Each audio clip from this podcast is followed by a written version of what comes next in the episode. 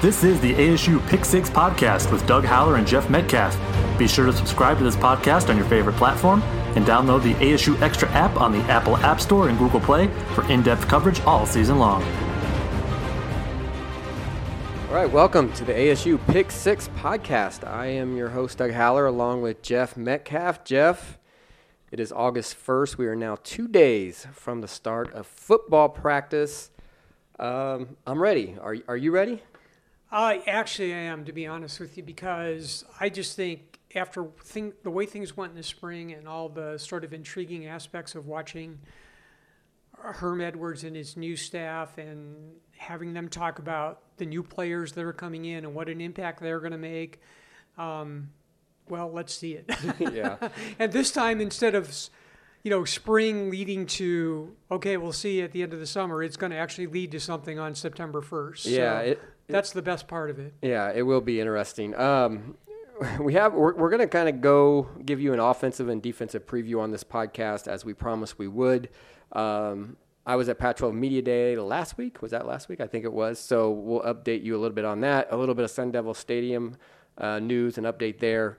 Uh, and then if we have time, um, I wrote a story on on Todd Graham. I talked to Todd recently about what he's looking at and to what he's doing now, what he's looking to do. So we'll get into that as well.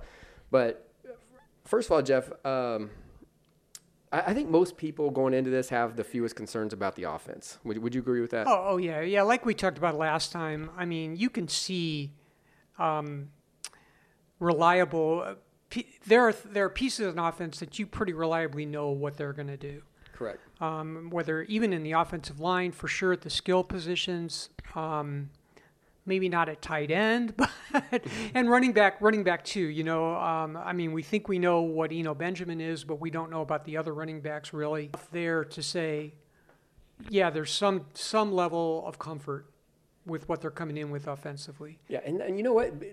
That comfort level to me was what was which is why I was kind of surprised that ASU was picked to finish sixth in the South I mean, how often do you have a team that has a three year starting quarterback and an All American receiver?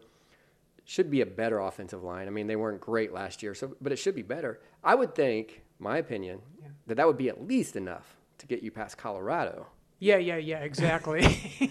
well, I'm a little bit. Uh, I I can't say too much because I after last time we talked about don't miss the deadline guess who missed the deadline? Jeff, come on. so I missed the deadline for the media vote. I own up to that. Um, I, I, sent it in like at the last possible second. Yeah, I actually sat down to do it on Friday and, fa- and oops, it was due on Thursday.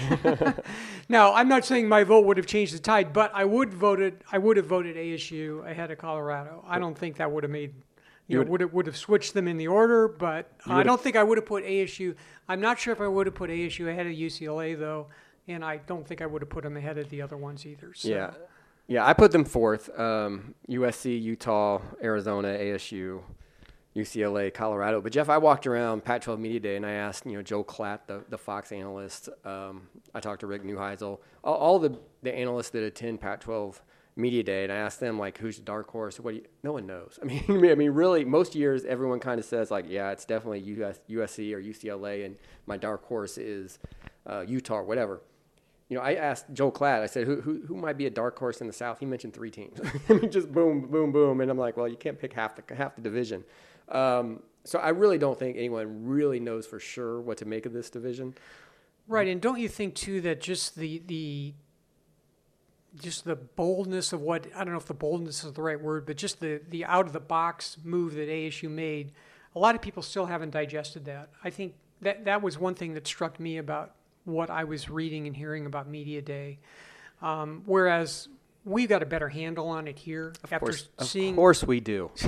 seeing what we think we do after seeing it, seeing it all spring. I some of these, you know, like the mob that was around Edwards is like, wow, wow. It's, it's kind of like watching you know somebody in the zoo or something. I don't know. It was it was kind of crazy just just the way that reaction was, and I'm sure that you kind of felt that way yourself while you were there. It uh, it caught me off guard. I mean, as you guys know, we talked about it on previous podcasts. We did that four part series on Herm. so you know, I, the last thing I want to do is go there and write another story on Herm. I feel like that's all I've been writing about for uh, you know the last two months. and but yet he was he was a major story of media day. Um, you know, Chip Kelly attracted the biggest crowd for obvious reasons. A, it's Chip Kelly. B, the event is in Southern California in the LA area. But after that, it was Herm Edwards, and it was just I mean everyone was walking up to me and going like, uh, "Wow," you know. I mean they were surprised that you know I was surprised that Herm is still you know, attracting that much interest, you know, all this time later. Yeah. But I mean, it, people. I don't know if it's because people want to see, or they're attracted to a, a, a train wreck. They want to see, or like you said, it's kind of like the zoo thing. Well, it's a little bit between. I think in between, it's like a train wreck, but then it's a guy with a magnetic personality Yeah, and, yeah. and and that TV charm, and they know that's coming, Yeah. and so you don't want to miss it. You know, we've already said that. You know, we got to be there. We got to he- see what he says. Yeah, yeah, that's true. That is a good point. I mean, Jeff and I have talked that you know sometimes after practice, you know, uh, when like Todd Graham would speak, sometimes we try to be there every time, and almost every time we were. But sometimes if he needed somebody or a player, these these interviews are going on simultaneously. Sometimes we would both break away because we needed an interview for a story that we were working on for that day. We I don't think we can afford to do that anymore. I don't You- think so either. When And Herm we- talks, you have to be there. Yeah, and we found that out in the spring on a couple of a couple Yeah. of occasions. But um, but it was it was really interesting because I think didn't he start out sort of like okay, which camera am I supposed to look He at? did, you he know, did. so like right away it's like I'm doing my TV thing, Right. getting my bearings Yeah. figured out, and you know all that kind of thing. It was it, it was pretty compelling for a media day. it was pretty compelling. It was, and I watched them a little bit. I mean, there are two separate rooms uh, where the interviews go on, and one is, you know, where they go up, where you guys see on the Pac-12 network, or not the Pac-12 network, but um, online or the the video stage, uh, where the print media, the online media is located, and then another room is where the Pac-12 network is set up and where all the radio interviews are um, going on. And I kind of followed him around that for a little bit. I mean, he he does he, he is kind of treated like I don't want to say a rock star. That's a little that's a little much, but he definitely people are um, are there's just something different that he like I would watch like Ryan Leaf was there interviewing people. There's just something different after they interview him that you know there's a little bit more warmth, a little bit more enthusiasm uh, regarding the people who interview Herm than they are you know you know interviewing Clay Helton or you know Mike McIntyre and. Um, he, he is he is he is a, a football celebrity. Uh, so I think and, that's and you wonder how, to me, each person that he goes out to recruit. I think about this a lot. What what is the reaction when he walks into a recruit's house? You know, and you think that about the head head coaches all the time, but with this guy in particular, it's just. I mean, do, does he walk out and people just go, "Oh my gosh, I that guy he just bowled me over"? Well, it's interesting because you know I think ASU is is banking on that, but I re, you know I think I reported, I know I tweeted it, and I got a lot of brushback for it. Uh, You know, right after they hired him, I asked some of ASU's players, "Where do you know Herm from?" And you know, kids these days they don't watch ESPN that much. They're not on. They're watching Netflix, uh, different things, but parents definitely rely Yeah. on. I mean, I think kids probably uh, relate to or relate to him now, um, identify with them. But you know, like I said, I wasn't planning on writing about him. I talked to Rick Neuheisel, and he goes, you know, I think Herm's one of the top three major storylines in Yeah, college that was football, really interesting, yeah. uh, which blew my mind. Uh, but that just gives Thanks, you, Rick. That was a great comment.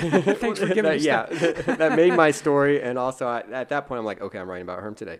But uh, that just, that just shows you how this is being looked at nationally. Mm-hmm. Um, you know, of course, Rick Neuheisel has his own little selfish interest there because he said it's like the old di- they're bringing back the old dinosaur, the the old coaches like himself who had been forgotten, uh, and now they're giving them a chance. So, but anyway, we got off track there. We were talking about the offense, um, and uh, you know, I don't have my. I, I've said before, my two concerns are one. I mean, do you realize? By the way, do you realize we'll start with with quarterback, and and I'll get to my concern at quarterback in a second. I don't have any concerns with Manny Wilkins. Do you realize this is the first season that he goes into where he is the clear cut starter? There, there. I mean, this is third year starting overall, but he's Yeah. never gone into a camp where it's it's him. It's yeah, because a you had the. Barnett thing last year. Barnett, you know, yeah. and and you know there was a lot of well, I remember even talking to you about this. You know, there was a lot of people that were writing those preseason magazines that just assumed Blake Barnett was going to be the starting quarterback. Yeah, everyone did. And I, I actually never had that feeling that spring. I never had that feeling that he he was actually beating him out. You know, he was fine and he was learning the system and and all that, but it just it's like I don't I don't I'm not sure, you know, that he's going to do this, and it, as it turned out, he didn't. He didn't. yeah, uh, just to foreshadow a little bit, um, I talked to Manny about this recently. Well, actually, it wasn't recently. It's about six weeks ago, and the story hasn't come out yet, but it's going to come out soon. I just completed it, and we went into great detail on Blake Barnett's arrival, and uh, I think you'll find some of uh, how that went down uh, very interesting. But anyway, Manny is the guy. There's no doubt about that. He he is the starter. There's not going to be any push from Dillon Sterling Cole. Uh, there might be, but it, it it's just going to help make them feel a little bit better about their backup situation. But they're just pretty much one and two. Ryan Kelly, the redshirt freshman, mm-hmm. uh, is still battling. Uh, I believe it's a shoulder injury, and I don't even think he's going to be ready to go by the time practice starts. So, you know, th- those are the only three scholarship quarterbacks that they have for this season. If if somebody gets hurt, you're going to be looking at a very, very difficult situation. Yeah. So that that is my first concern. My second concern, I don't know if you share it with me, but it's the running back situation. Mm. Uh, I am a big believer in Eno Benjamin's talent. I even like Trelon Smith, but you know, I just think those two guys last year, Kalen Ballage and Demario Richard. I mean, they were experienced. Expect they knew how to uh, recover after a game on on Saturday to get their bodies ready uh, I, I, just think there's going to be a little a little bit of a learning curve for those young oh, running oh, yeah. backs. Yeah, for sure. And I don't think we know enough. Well, I'm not sure we know enough about Eno, but we don't know enough about Trelon Smith. That is correct. And then all the other guys are basically new. yeah, yeah. Um, I, I, did talk to Rob Likens, the offensive coordinator, last week. Right now, he said, I mean, he said he believes in the talent of this group. He, he does agree that uh, inexperience is a, is a bit of a concern. He, Eno, I think, will be the top rushing option to start. Trelon has an edge in experience, but uh, they want to see more from him. And then the two, the newcomer that they really think they might get a chance, uh, that they want to see what he, they can do is Isaiah Floyd. He's mm-hmm. like five seven, five eight, junior college transfer. They want to get him the ball in space, see what he can do. And then of course they have the three freshmen to see what they can do there. So there might be some moving parts there throughout camp. Mm-hmm. Uh, offensive line. I know you've done some work on the offensive line. Yeah. Should be better, well, I think. Well, yeah. I, I, think I, I did talk to Dave Christensen about the two transfers, and I'm writing a story about the two transfers, which is going to run in a couple days here. And um, I, I think they feel pretty solid about Casey Tucker. I get kind of mixed feelings about Roy Hemsley, um, who's the transfer from USC. Tucker's the transfer from Stanford. But I think they're hopeful that those two can be their starters on the left side. And if they are, and they can handle that, they're big guys, they're smart guys. I was impressed talking to both of them. Um, now you've you've got some guys that played last year that can play from the center over on the right side, and you've got a little more depth. And you know you've got a, a, a guy like say Zach Robertson that you know has got a lot of potential, but we haven't really seen right. him you know fully realize that for various reasons, injuries and other reasons. Um, so if those two transfers work out, I think, and, and, they're not, you know, badly hit by injuries, you know, I think they will be better and they could could be respectable. Well, yeah. I, I, mean, I don't know if I can go much further than that at this point. But I, I, know they feel great about Cohl Cabral at center. Right at center. Um, they felt like, you know, they were expecting maybe some. Uh, you know, hiccups over the spring, some poor snapping, but he, he really picked it up. So they feel good with, with him. I agree with Jeff. Um, unless something totally unforeseen happens, even though he hasn't taken a snap yet on an ASU practice field, Casey Tucker will be the left tackle. Mm-hmm. I, I think. I mean, it's hard to say, but I think they're going to give, as you said, I think they'll give Hemsley a look at left guard, and then then you have the three, you know, as you mentioned, there, there are three guys who have Pac-12 starting experience: Quinn Bailey, Stephen Miller, and Zach Robertson to fight for the other positions. Right. So, you know, maybe I don't know what their depth will look like, but maybe their front five might be a little stronger than last year. Right, and um, Christensen also made the point to me that a couple of those other guys, Losoya, um, and one other guy I'm not thinking of right now, got quite a bit of experience in the spring because they didn't have the transfers and Tyson Rising probably was yeah yeah Rising right yeah. yeah yeah so and so I think he feels a little bit better depth wise because of what those guys got in the spring too. Yeah. So we'll see. I mean, they have a long way to go. I mean, they did rank uh, among the worst teams that given up sacks last year in the country, and you know the running game, as you guys know, was kind of all over the place. Um, so we'll see. Receiver, I mean, if you don't feel good about receiver with N'Keal Harry and Kyle Williams, uh, I don't know what to tell you. I, I just think you know that's probably that could be the top duo in the Pac-12. Mm-hmm. I mean, N'Keal is an All-American candidate, and Kyle Williams is probably, as we've mentioned, one of the more underappreciated players in the Pac-12, maybe nationally. I don't know. I, mm-hmm. the the key, the, the question will be who's that third guy, the Z position. And, and Rob Likens did say he was a little bit disappointed that no one really stepped up and took that role. And, and, keep in mind, they had some movement there. John Humphrey mm-hmm. suffered the Achilles injury. Right, yeah. He's out. Jalen Harvey is going to defense. And I, I even asked about that. Was there any second thoughts about mm-hmm. that? And he said, nope. Right now, he's sticking on defense. Yeah. He, uh, had, he did look good on defense in the spring, I will say, for you know a guy shifting over. We've seen that not work in the past. But yeah, Jalen's just a football player. I yeah. think I think you could put him anywhere and he'd do great. Uh, so so that'll be the position to watch. Terrell Chapman, a junior, uh, came out of Louisiana a few years ago with a lot of hype. He's he's going to be uh, get a look there. Frank Darby, you guys know him. And then the two newcomers that might get a chance there is Brandon Aiyuk. It's yeah. I think that's is that how it's pronounced? yeah, I think that's how you say it, right? Yeah, yeah. junior college transfer. We've heard quite a bit about him. Geordon. Porter, the freshman who has great speed. I think they're going to give him a look there too. You know, they, they have good depth there. I mean, I mean that that's guys that are fighting. Then you're not even talking about a guy like Curtis Hodges, who's mm-hmm. probably will play in red zone situations. Ryan Jenkins, yeah, Ryan, Ryan. I was just going to say Ryan Jenkins and Ryan Newsome too. Really, yeah, yeah. So, so, they so they got some guys there. Um, other than that, the thing that I'm really looking forward to watching is Rob Likens. yeah, right. I mean, he's uh, you know he, he got he got a big raise uh, to take over. They doubled his salary from three hundred fifty thousand dollars to seven hundred thousand dollars. That's more than what Billy Napier and, and Chip Lindsey made. And you know he's been an offensive coordinator, but this is by far his his biggest moment, his biggest job. I mean, yeah, I don't know. Did, what, did you, you draw anything off the fact that they that they did raise him, raise his salary that much. Did you, Johnny? Did was that? Did you take that as a sign of not only do we like you, but we really want you to stay? We want some continuity there, or did you not go that far with well, it? I mean, he's one of. It puts him. He's not the highest paid in the Pac-12, but it puts him, you know, in the top. Definitely the top three. I only found one other guy, um, the guy from Oregon, uh, Marcus Arroyo, is making more money, just slightly more, but you know, and again, USC's Tee Martin and Stanford's offensive coordinator. That's a private university, right, so we don't have access to, report, to those. Yeah.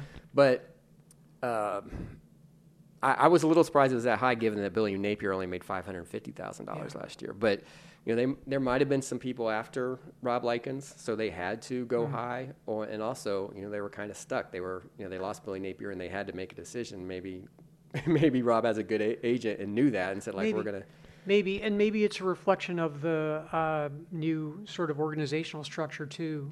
That you know we're going to try to pay people and keep them, you know, in a, in a retention mode too. No know? doubt. I mean, that was a problem that Ty, Ty Graham had. He, yeah. You know, they, they couldn't keep their guys and or their coaching staff in in place, and that probably was something that, you know, as a beat writer, I look back and think, man, I probably should have played that up a little bit more mm-hmm. uh, about the problems that created. So, you know, what you have to pay the market price these days, and I think ASU was in a position where they had to to retain Rob in that role. So um, I don't know. It'll be it, that that's interesting. But I am I am interested in Rob because you know I talked to him a little about this. Is because his you know he has some background in the air raid. You know, and then all we've heard from Herm is that they're going to run the ball, run the ball, run mm-hmm. the ball. How's that going to work out? Especially when you have such talented guys like N'Keal and and, and uh, Kyle Williams. Yeah, and how's he going to be as a play caller, and how's yeah. that all going to all work out on game day? There's a lot a lot to watch there for sure. Nobody, there's nobody. You're not going to find anybody that doesn't like Rob Likens. Uh, just sitting across from him, he, he, just makes you want to get up and you know do some jumping jacks or something because he has yeah. he is the most energetic coach I've ever been around. So. Uh, a, a, guy that I could see, if you know him, you're, you're going to pull for him a little bit to do well. But I do think, you know, I am interested to see, you know, what he does in, in his first year in this position. And, and and really the other assistants on that side, I feel pretty good about them too. I feel good. You know, Christensen, the former head coach, um, John coach Simon, running back. John Simon at running back, and um, uh, Charlie Fisher, the receivers. Coach. Well, Fisher they brought in, and he's close. You know, him and uh, Likens go back a long ways. Mm-hmm. And then uh, the tight ends coach is uh, Donnie Yantis. Yeah, it's Donnie Yantis, and of course Yantis has been doing as the recruiting coordinator. You know, and now he's finally getting his chance to, to be a full full time assistant coach. So yep. I kind of like that everybody on that side of the of the ball as far as the staff goes too. Yeah, I never had a chance really during the spring. I was always like following around Herm or seeing what they were do defensively. So Charlie Fisher, I didn't spend a whole lot of time with, and a lot of times they're at the far end of the field. Mm-hmm. Um, John Simon, I've always been impressed with how he's run things. Uh, so yeah, Charlie Fisher also has been a head coach too. Yeah. H- him and Dave Christensen both. That's so true. they've got they've got that going for them too, as as far as just that level of experience. Let's flip it to the other side, uh, where ASU does not have as much in place, uh, the defensive side of the ball. And if someone would have come up to me and said, like, you know, I picked ASU sixth in the South because they're, I just have no idea about their defense, I would have said, okay, I, I totally get that. Oh yeah, yeah. Um, as everybody knows, this is top of the list of what's plagued ASU football in recent years, in my opinion. Um, and now they're bringing in, you know, a new scheme, that three-three-five scheme, which is, means they're going to need some more guys on the back end, and of course, you know, where are those guys going to come from? Right. And you know, Danny Gonzales, I talked to him, the new defensive coordinator, and he admits that yeah, that that is a concern. Uh, they like this scheme. They're committed to it. They think that this is the way you know football's going to go. They think you could be there. It's very versatile. That you can do a lot of different things. Play just about any scheme. You know, sort anything you want to do, you can do it out of this scheme. So I don't I don't expect that to change. I just you know I just don't know if they have the personnel to to do it. I think I think they'll even admit right now that that's this is the big question mark for ASU football. Mm-hmm. Although you could probably say if they were running a different system, do they have the personnel for that? yeah, Either, that's you true. know. Yeah, that's true. If they were running a four three or three four, we'd probably Yeah. be saying like, no, we wouldn't be saying like, yeah, no like like I don't know that we're completely convinced about the linebacker level either. Right, and right. They That's a good lost some key players up front, you know. So um, I think there are players at each level of the defense that are high, are pretty high caliber players. But do they have enough to fill each level of the defense? I think that's what we're going to have to see. Yeah, and depth is going to be an issue here as well. Um, you know, they think that to make this work, to play it the way they want to play it, almost the first. I mean, keep in mind last year. Do you remember those first few games? They didn't substitute on defense at Yeah, all. right, right, yeah. Danny Gonzales says that they almost they want to get to the point where the first and second teams are almost interchangeable. I think they have miles to go for that. But just just a couple uh, player notes from our conversation, Jeff, that I had with Danny Gonzales. Uh, Renell Wren, you know, he's kind of to me like Zach Robertson on offense, the guy that you know looks the part. They've just been waiting for him to put it into gear. They think maybe this will be his year, um, but you know, previous coaching staffs have said the same thing. I mean, this is a guy that's built like an NFL player, 6'6", 297, and incredible athletic ability. So uh, that's There seems to be kind of a different feeling about him, though, don't you think? Going into this season, maybe that's just yeah, you know yeah, wish, I- wishful thinking. no, I don't know, no, no. I, I, I mean, if he, yeah, I mean, if I think if he, if, if Renell walked into any training camp in the NFL, they'd be they'd say put put that, some pads on that guy. I mean, Yeah. he's just he's just when you first around him, you're like, wow, this guy is going to be a player, and it just it hasn't translated to the level. And maybe maybe opportunity has been part of that. I don't know, yeah, but they're excited about him. The interesting thing, Jeff, was Darius Slade. Um, the transfer, yeah. Gonzales thought he played his spring. He played at 240, and he said that was way too light. He said he, he wanted to, and he said he, he was really a little bit down on him in the spring because of that. Um, he said he wanted to get him up at two. He wanted him up around 270, and he said uh, as of last week when I talked to him, Slade was at 268.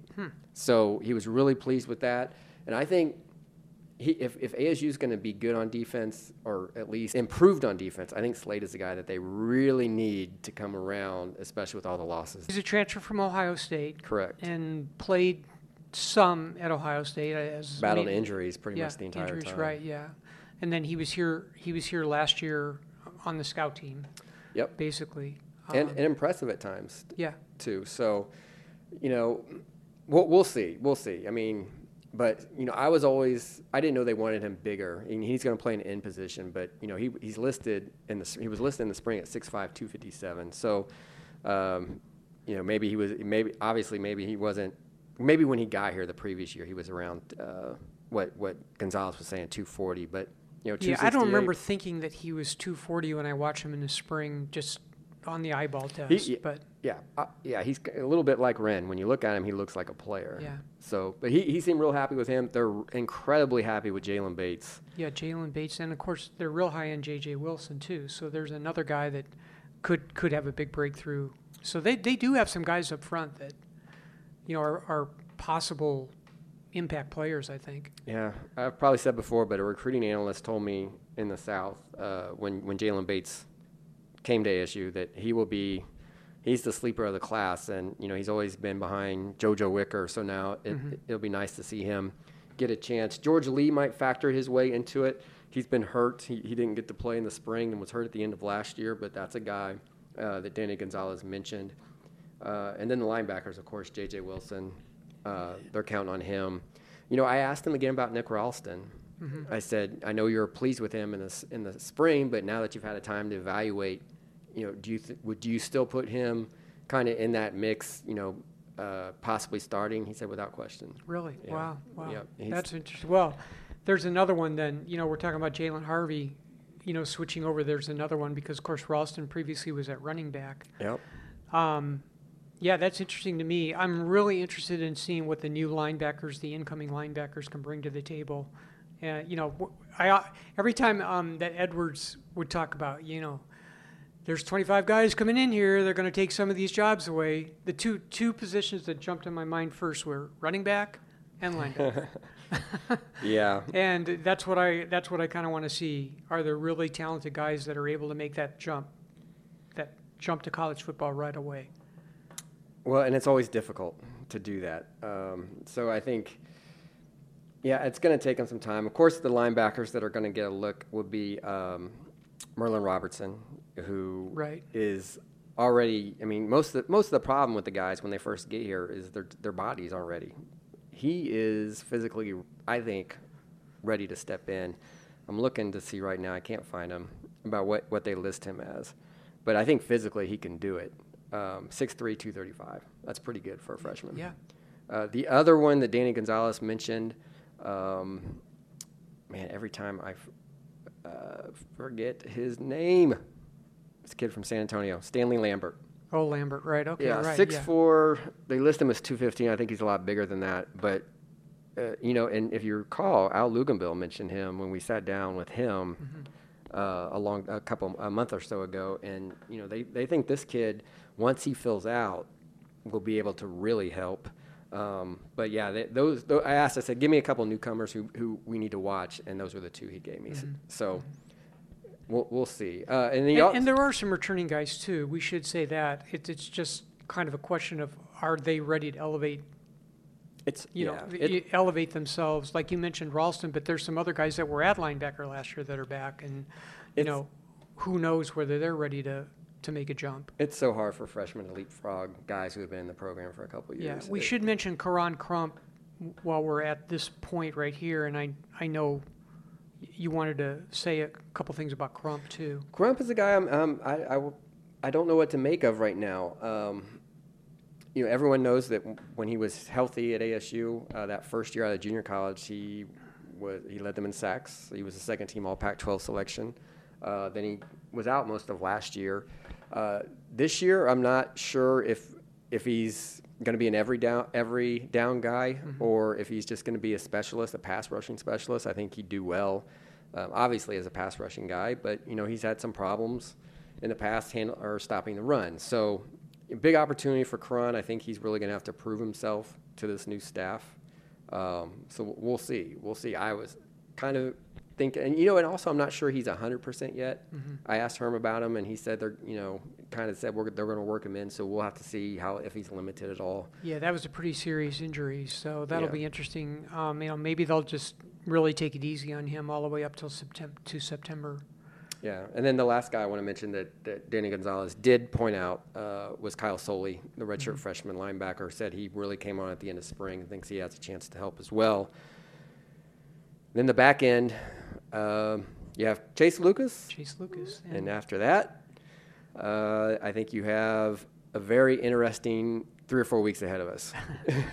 I mean, ju- well, I, don't kind of think I kind of think maybe the other cornerback position, they might be all right there too. Kobe, yeah, Kobe Williams. Um, his intelligence is off the charts, and they they're really happy with that. His problem is, you know, I see they list him at 5'10", 169. I'm not sure he's that, but uh, I, I think you're right. I think they're pretty solid there. And then, you know, they're still set on Evan Fields at the Tillman position. Mm-hmm. Um, Danny Gonzales said Sty- Tyler Whiley did some impressive things there uh, last or, or in the spring. And, you know, Tyler is a senior now, a local kid, has had a chance to play that spur position under Todd Graham and just couldn't really stay on the field.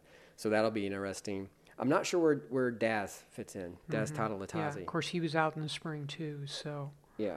So I'm not sure where he fits. um, but we know he can hit. we do know he can hit. Yeah. Uh, Demonte King, um, you know, those are the type of guys guys who weren't around the spring. Demonte was also injured during the spring. I'm not sure where they're going to fit.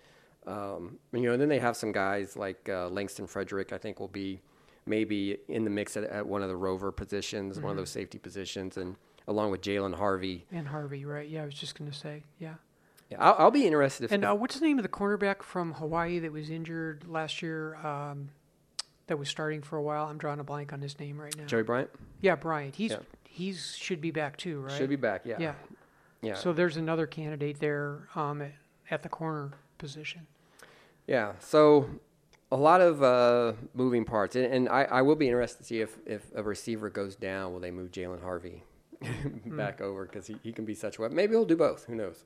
Who yeah, knows? well, I, I'm not a big fan of that. Once you move, I'd, I'd rather see the guy just, you know, stay there and work. You know, I, I think it's worked out great for J.J. Wilson. I mean, you know, that's that's been, that's been he's he's in a much better position there than w- what he was doing on offense. I have much respect for J.J. Wilson because he got off to such a bad start last year at tight end, and he just kind of, you know, it'd be easy to kind of sulk and have it ruin your season, and he, he went to defense and turned it around, Yeah. and really kind of, um, you know, just kind of uh, turned his career in a different direction, and and here he is. Uh, they're expecting him to play a big role this year. Yeah. Did Gonzales say anything about any um, incoming defensive backs that that he thinks could get into the He didn't. mix? He didn't really. I just I said, give me. I said, can you give me a couple guys to that the newcomers that might make an impact um, that we need to watch? And he mentioned, of course, Merlin Robertson, which which obviously was we would, would have been one, and then Stanley um, Lambert. So I don't know. We'll have to see who emerges. You know, and a lot of times there's always somebody who no one expects Yeah, oh, makes makes a move. So Yeah. we'll watch that. Um, Sun Devil Stadium, Jeff. Uh, the grass is starting to be put down. Yeah, you were over there and saw.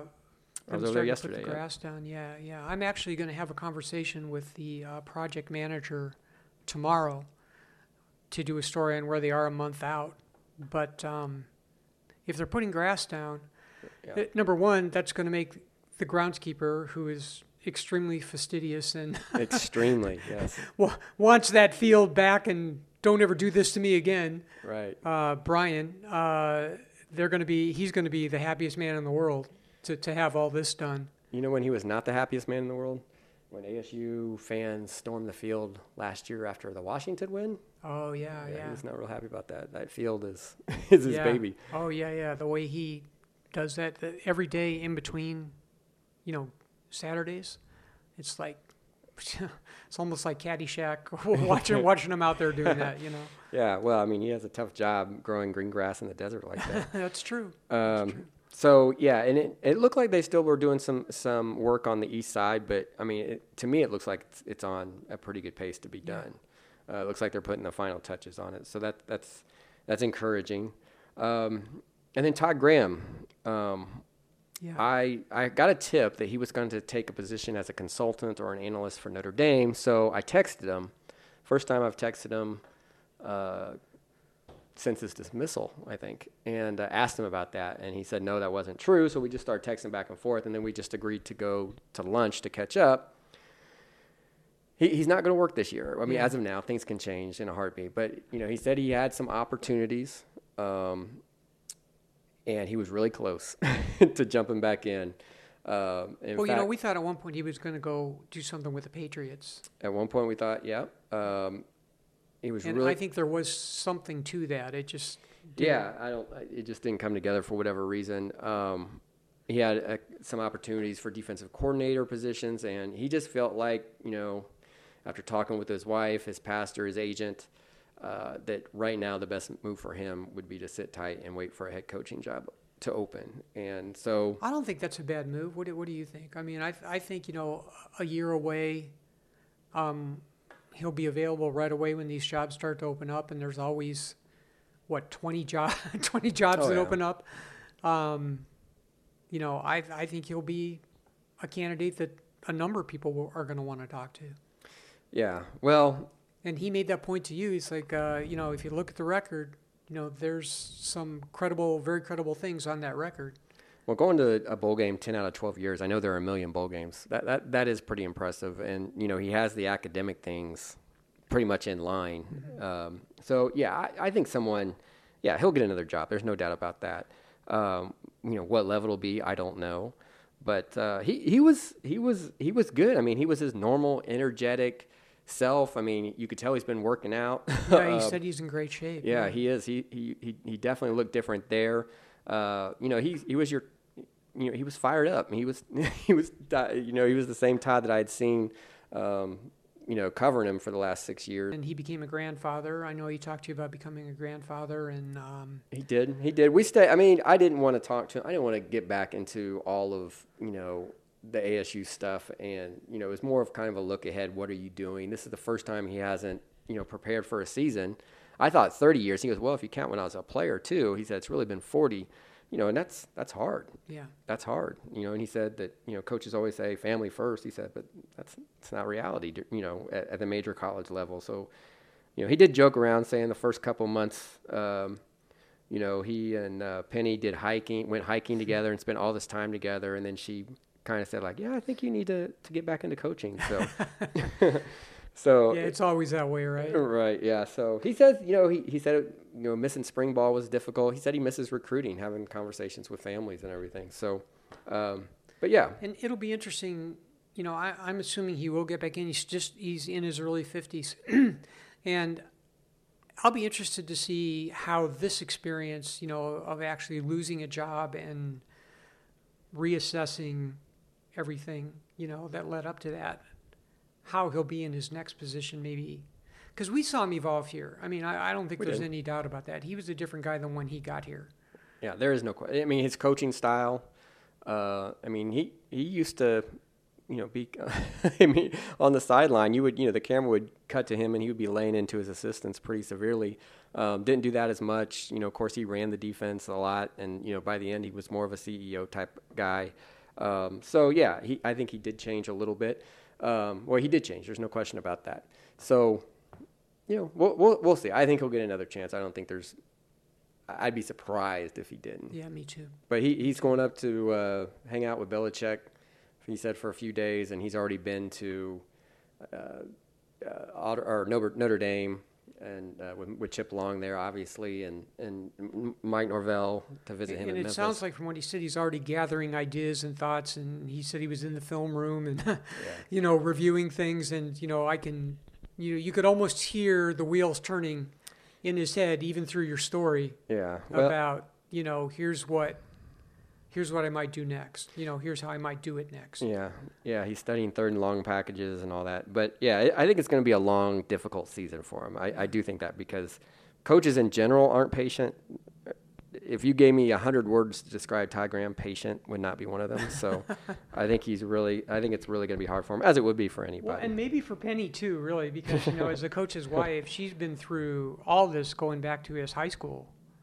You know, when they first met, when he was still coaching high school. Yeah. So, you know, sh- she's gonna, you know, not be a coach's wife per se for a year or two. sure. Yeah. So it'll be interesting to see how the whole family kind of reacts to all that. Yeah, but it was good catching up for him because with him because you know I told him I said people always ask me what's Todd doing now? Where's he, where's he going to go? What's he doing? And you know I got tired of saying like I, I don't know. Yeah. So he's, he said he was kind of a little bit surprised that uh, people were still talking about asking about him, but um, you know I, I think I think he has a lot. I think he has a lot of fans here still. So Well, and he does get to spend more time with his son Michael too, and who's who's in high school now, and I, I think that's that may be the biggest blessing of all of this, is that he's going to get that opportunity at this point in Michael's life. Yeah, I think my, I think he said Michael's going to, going into his sophomore season at Notre Dame Prep in Scottsdale, and he said he's his personal trainer. He said they, they got he has a, a blocking sled in his backyard. He said they're out there at 5:30 in the morning. He said uh, he's not sure what the neighbors make of that, but um, Yeah, because they moved. They moved from where they were before to a different. right. That that story's on AZ Central if you want to check it out. Yeah. Uh, look for Jeff's update on Sun Devil Stadium. I'll have a story on Manny Wilkins, and of course we'll have uh, the start of practice. Uh, you know, all kinds of content coming off of that. Now, one change from previous years: the first two weeks are at night, so that's gonna, you know, mess with our print deadlines a little bit. Uh, but we will have everything like practice reports immediate, or as soon as possible up online after practice. And I believe I'm correct on this that uh, fans are allowed to come to watch a certain portion of practice. I think maybe the same portion we're allowed to watch. Yes, yes. Um, because of this non uh, trip to Tontozona. Well, I shouldn't say non trip. The one the one day to Tontozona just to get the, you know, camaraderie part of it, I guess, um, and the history lesson or whatever, however you want to put that. But anyway, uh, so if you're interested in coming out, you are allowed to do that at least up to the part to the start of classes. I don't know what what's going to happen after that. as long as they're not in the bubble. If they're in the bubble, Oh yeah, right. uh, fans are not allowed in there for uh, fire hazard reasons. But as far as I can tell, I think they're practicing outside. I think that's the plan. Yeah, yeah, and that Uh, was the point of going at night.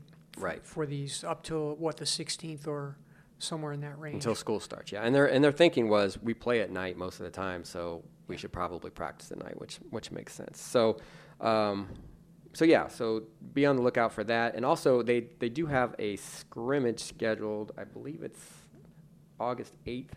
I'm not sure. I have the calendar right in front of me. It's it's a Saturday, I think, and I think that's an open. It's it's on the schedule as an open scrimmage. Yeah, the only thing I was told about that is obviously they can only handle so many people in there um, at at Kajikawa, so it's not like every person is guaranteed to get in there Yeah, to watch to watch the scrimmage. that's Um, Saturday, August 11th. So I guess all I can say is if you really want to go, go ear- go Right. early. right. I think eighth is the day they go to Tontozona, right? Yeah, and that's just that's about that was about the only newsy thing that came out of Herm's discussion on stage at Pac-12 Media Day that they're just going to go up there for the day, uh, climb Mount Kush, kind of hang out, um, do some team bonding stuff, and come back. And uh, I was immediately told no media allowed. So, and it's also close to the public, so we'll have to wait till next year for Tontozona. Yeah, we, we- we'll get reaction to what, how it went up there, but it's too bad that we can't go because it, it, it would be kind of fun to see, you know, Edwards, you know, interacting with them up there, even if they do a walkthrough and, you know, just let you watch that part. But I guess they're not going to let you do anything there, let the media do anything. So That is one thing Ty Graham said about his ASU days. He said his, his, his fondest memories were at Tontozona. He, he loved Tontozona. So, but anyway, uh, we've gone on for long enough, I think. So anyway, we're going to cut this short. We haven't really talked about how often we'll do podcast once the season starts, but I we did two, two a week last year once the season started. So I know we'll probably do at least one up till the the games begin. Yeah, we'll and probably then we do. may do two after that. Yeah, we'll do we'll do one once practice gets going, so you guys will stay updated, and hopefully you will still uh, stay updated by clicking on our stories because uh, page views matter. so, uh, as always, thanks for listening.